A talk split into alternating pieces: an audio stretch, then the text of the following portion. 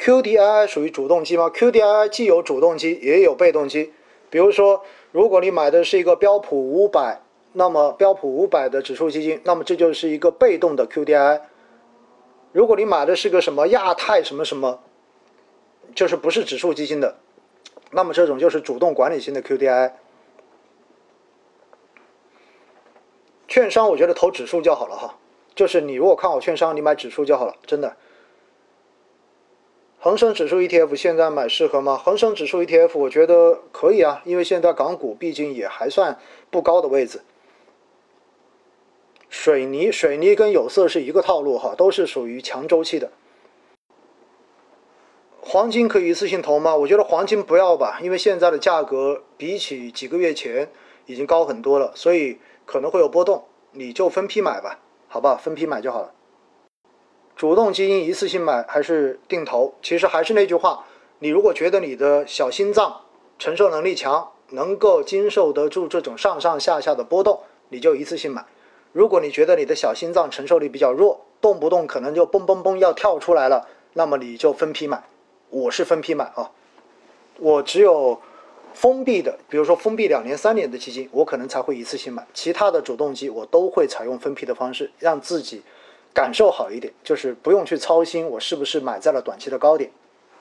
一直定投的基金暂停买入了怎么办？你要看它的条款，因为有很多基金暂停申购之后，有可能定投还是可以的。所以具体要看它到底是怎样的规则。如果他把定投也停了，那我也没有办法了，那你就只能说换一个换一个基金再去投了。半导体、芯片跟五 G 都适合定投。因为它全部都是属于高波动、高风险的板块，券商已经暴涨一波，你们得注意。对了，所以的话呢，就是那句话，你自己衡量短期风险，好不好？因为短期涨得过快，都会有回调的需要，所以这是看站在怎样的一个维度来看。中概股呢，确实中概股，我觉得现在蛮堪忧的前景，因为今天看到财新网上面又说，就是。呃，已经通过了相关的法案，要求中概股的公司必须要满足美国的那一个审计方面的要求。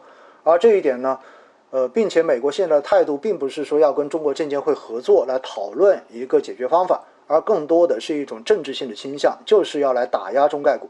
所以在这样的背景之下，很有可能很多的中概股公司都会开始回流，因为既然那个地方容纳不下我，我总要找地方去的嘛。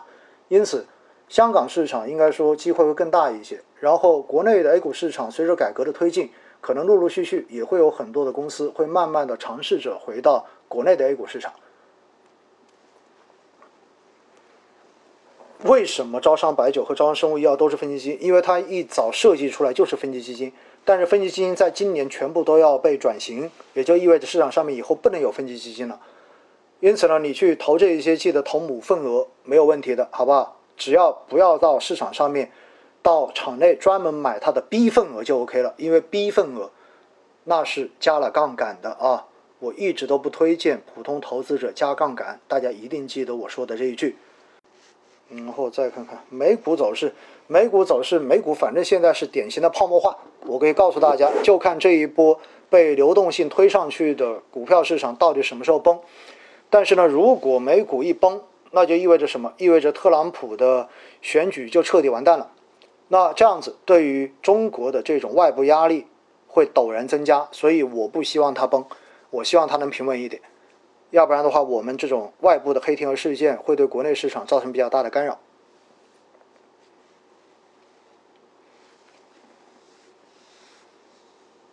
场内能买封闭基金吗？比如说科创风基，如果相关的封闭基金。有设置未来在场内上市的份额，那么等它满足条件上市之后，就可以在场内买，而且在场内买呢，一般还会有流动性的折价，会比在场外申购还要更便宜一些。所以大家可以去关注，就是看看到时候这个产品有没有相应的这种条款，好吧？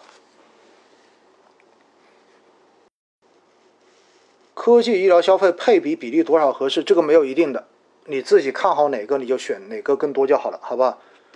我自己觉得医疗确定性可能会比科技来的更高一些，所以我可能会医疗配的更多。就我个人而言哈，我医疗可能会配的配的更多。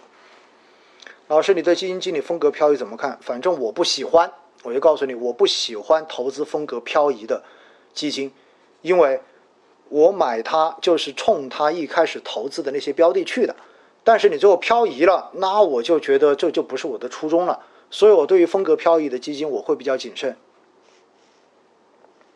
嗯，人气八万五创新高，确实已经创新高了啊，确实已经创新高了。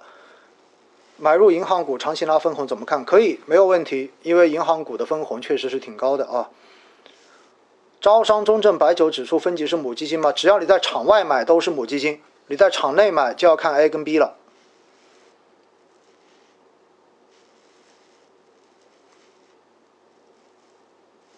主动型基金没有做止盈可以吗？我说的可以啊，你长期拿就好了，没有问题的。但是要，但是市场出现调整的时候，你要能够扛下去，而且你要确认这个基金经理真的是很靠谱的基金经理，好吧？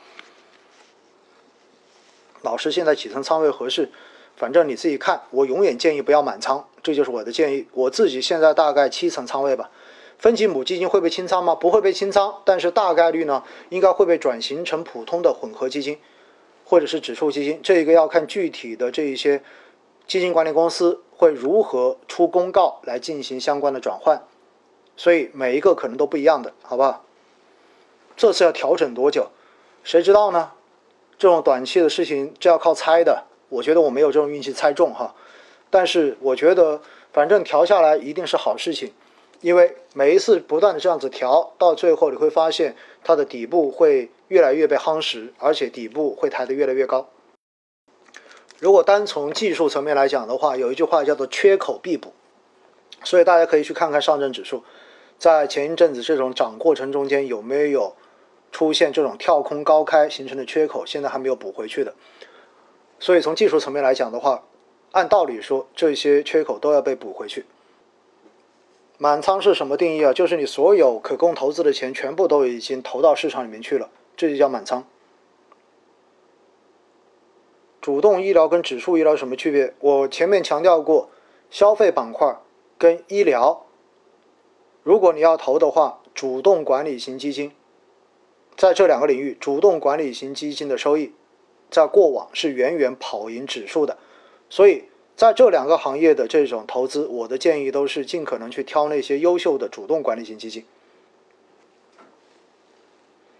中概互联还能定投吗？你觉得你觉得喜欢你就投呗，反正我是不投 QDII 基金的，这一点我在以往各种场合我都强调过。